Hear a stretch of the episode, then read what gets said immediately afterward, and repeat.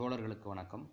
இரண்டு மூன்று ஆயிரத்தி தொள்ளாயிரத்தி நாற்பத்தி நாலு அன்று Erode London mission community training ஸ்கூலில் கல்வி எனும் பொருள் பற்றி தந்தை பெரியார் அவர்கள் ஆற்றிய சொற்பொழிவு. இந்த சொற்பொழிவானது குடியரசு எட்டில் ஒன்று நான்கு ஆயிரத்தி தொள்ளாயிரத்தி நாற்பத்தி நான்கில் பதிப்பு செய்யப்பட்டிருக்கிறது. தோழர்களே கல்வி எனும் விஷயமாய் நான் பேசுவதென்றால் எனக்கு அதிக தைரியம் வேண்டும். ஏனெனில் மக்கள் பெரும்பானோர் கல்வி என்பதற்கு என்ன பொருள் கொண்டிருக்கிறார்களோ அந்த கல்வி எனக்கு கிடையாது. பிழையற எழுதக்கூட தெரியாதவன். அவையடக்கமாக நான் இதை சொல்லவில்லை. உண்மையிலேயே எனக்கு வல்லினம் இடையினம் கூட சரியாக பிரத்யோகிக்க தெரியாது. அது மாத்திரமல்ல ஒரே சந்தர்ப்பத்தில் ஒரு வாக்கியத்தில் ஒரு வார்த்தை இரண்டு தடவை வருமானால் ஒரு தடவை வல்லினம் போடுவேன் மறு தடவைக்கு இடையினம் போடுவேன். அந்த மாதிரியான நான் உங்கள் முன் கல்வி என்பதை பற்றி பேசுவதென்றால் எது எவ்வளவு கஷ்டமான காரியம் என்று பாருங்கள். ஆனாலும் உங்கள் விருப்பத்திற்கும் எனது ஆசைக்குமாக ஏதோ என் அபிப்பிராயத்தை கூறுகிறேன்.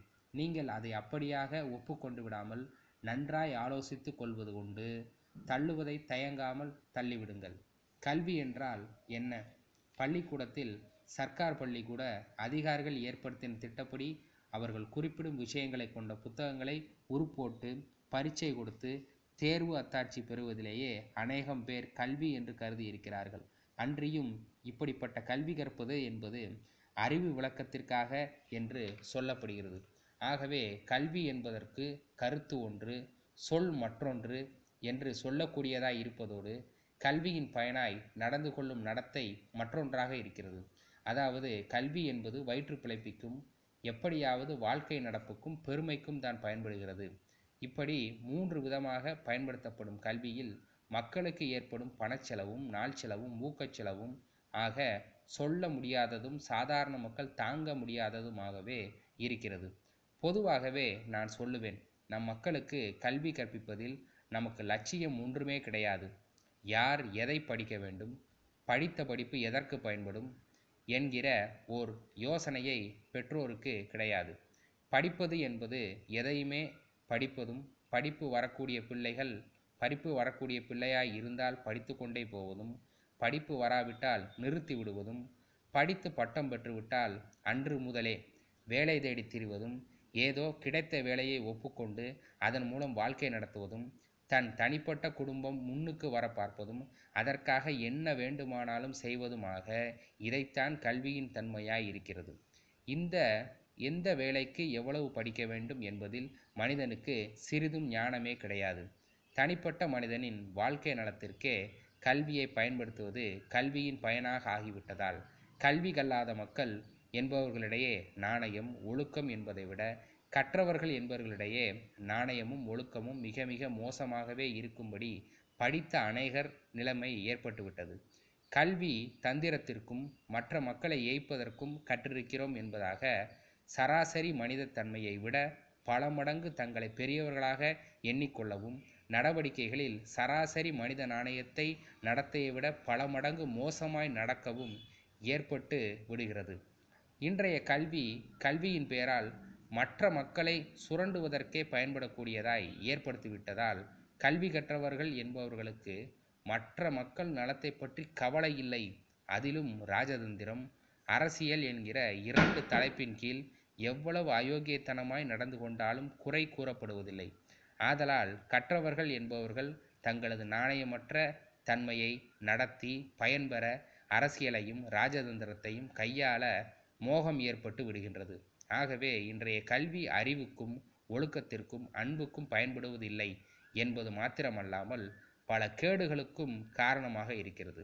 இதில் மற்றொரு தன்மை என்னவென்றால் கல்வி கற்பது என்பது இன்று செல்வான்களுக்கும் செல்வ சௌகரியம் இருப்பவர்களுக்கும் எல்லளவும் ஒழுக்கமும் நாணயமும் மானமும் இல்லாமல் பணம் தேட துணிபவர்களுக்குத்தான் தங்கள் பிள்ளைகளை படிக்க வைக்க முடிகிறது. சிறிய பணக்காரர் சிறிய வறுமடிக்காரர் சராசரி வாழ்க்கைக்காரர் நாணயத்துக்கும் மானத்துக்கும் பயந்து வாழ்க்கை நடத்துகிறவர்கள் ஆகியவர்கள் தங்கள் பிள்ளைகளை படிக்க வைக்க ஆரம்பித்தார்களே ஆனால் அவர்கள் மிக்க ஏழ்மை குடும்பத்தாராகவும் தரித்திரவாதிகளாகவும் சதா துன்ப வாழ்க்கை நடத்துபவராகவும் ஆகிவிட நேரிடுகின்றது.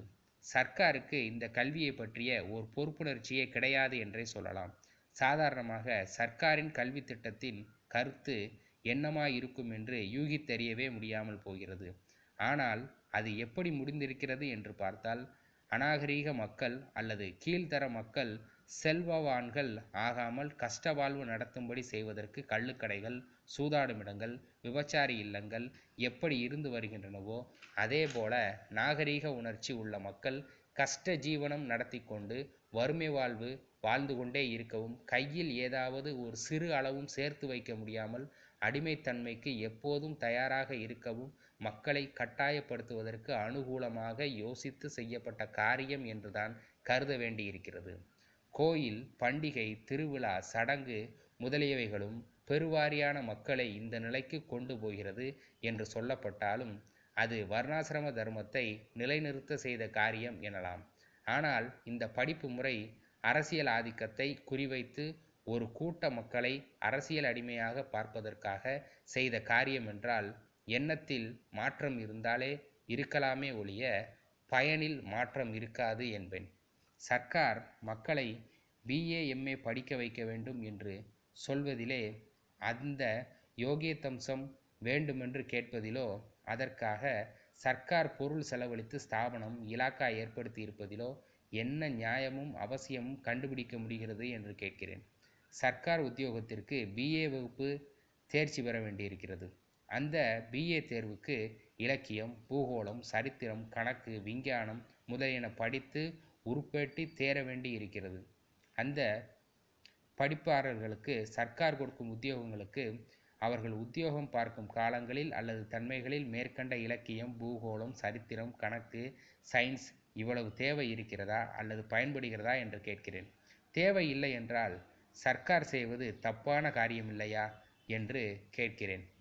ஒரு முஸ்லீம் உத்தியோகத்திற்கு வந்தால் அவனுக்கு ஒரு மாதிரி யோகியத்தம்சம் இருந்தால் போதும் என்றும் ஓர் ஆதி திராவிடன் வேலைக்கு வந்தால் அவனுக்கு ஓர் யோகியத்தம்சம் இருந்தால் போதும் என்றும் ஒரு திராவிடனும் ஓர் ஆரியனும் உத்தியோகத்திற்கு வந்தால் அவனுக்கு ஒரு மாதிரி யோகியத்தம்சம் இருக்க வேண்டும் என்றும் ஓர் ஐரோப்பியனுக்கோ அல்லது ஆங்கிலோ இந்தியனுக்கோ வேறு மாதிரி யோகியத்தம்சம் இருக்க வேண்டும் என்று தரம் பிரித்திருப்பதன் கருத்து என்ன?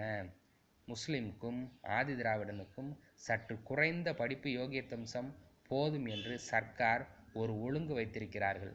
இந்த இரு சமூகத்தவரும் திராவிடர் ஆரியர் என்கின்ற இரு சமூகத்தாரை விட ஆதி புத்திசாலிகளாக கருதப்பட்டு அவர்களுக்கு கல்வி யோகிதை குறைக்கப்பட்டிருக்கிறது. அல்லது அவர்கள் புத்திசாலித்தனத்துக்கு அவ்வளவுதான் படிக்க முடியும் என்று குறைக்கப்பட்டிருக்கிறதா? நன்றி வணக்கம்.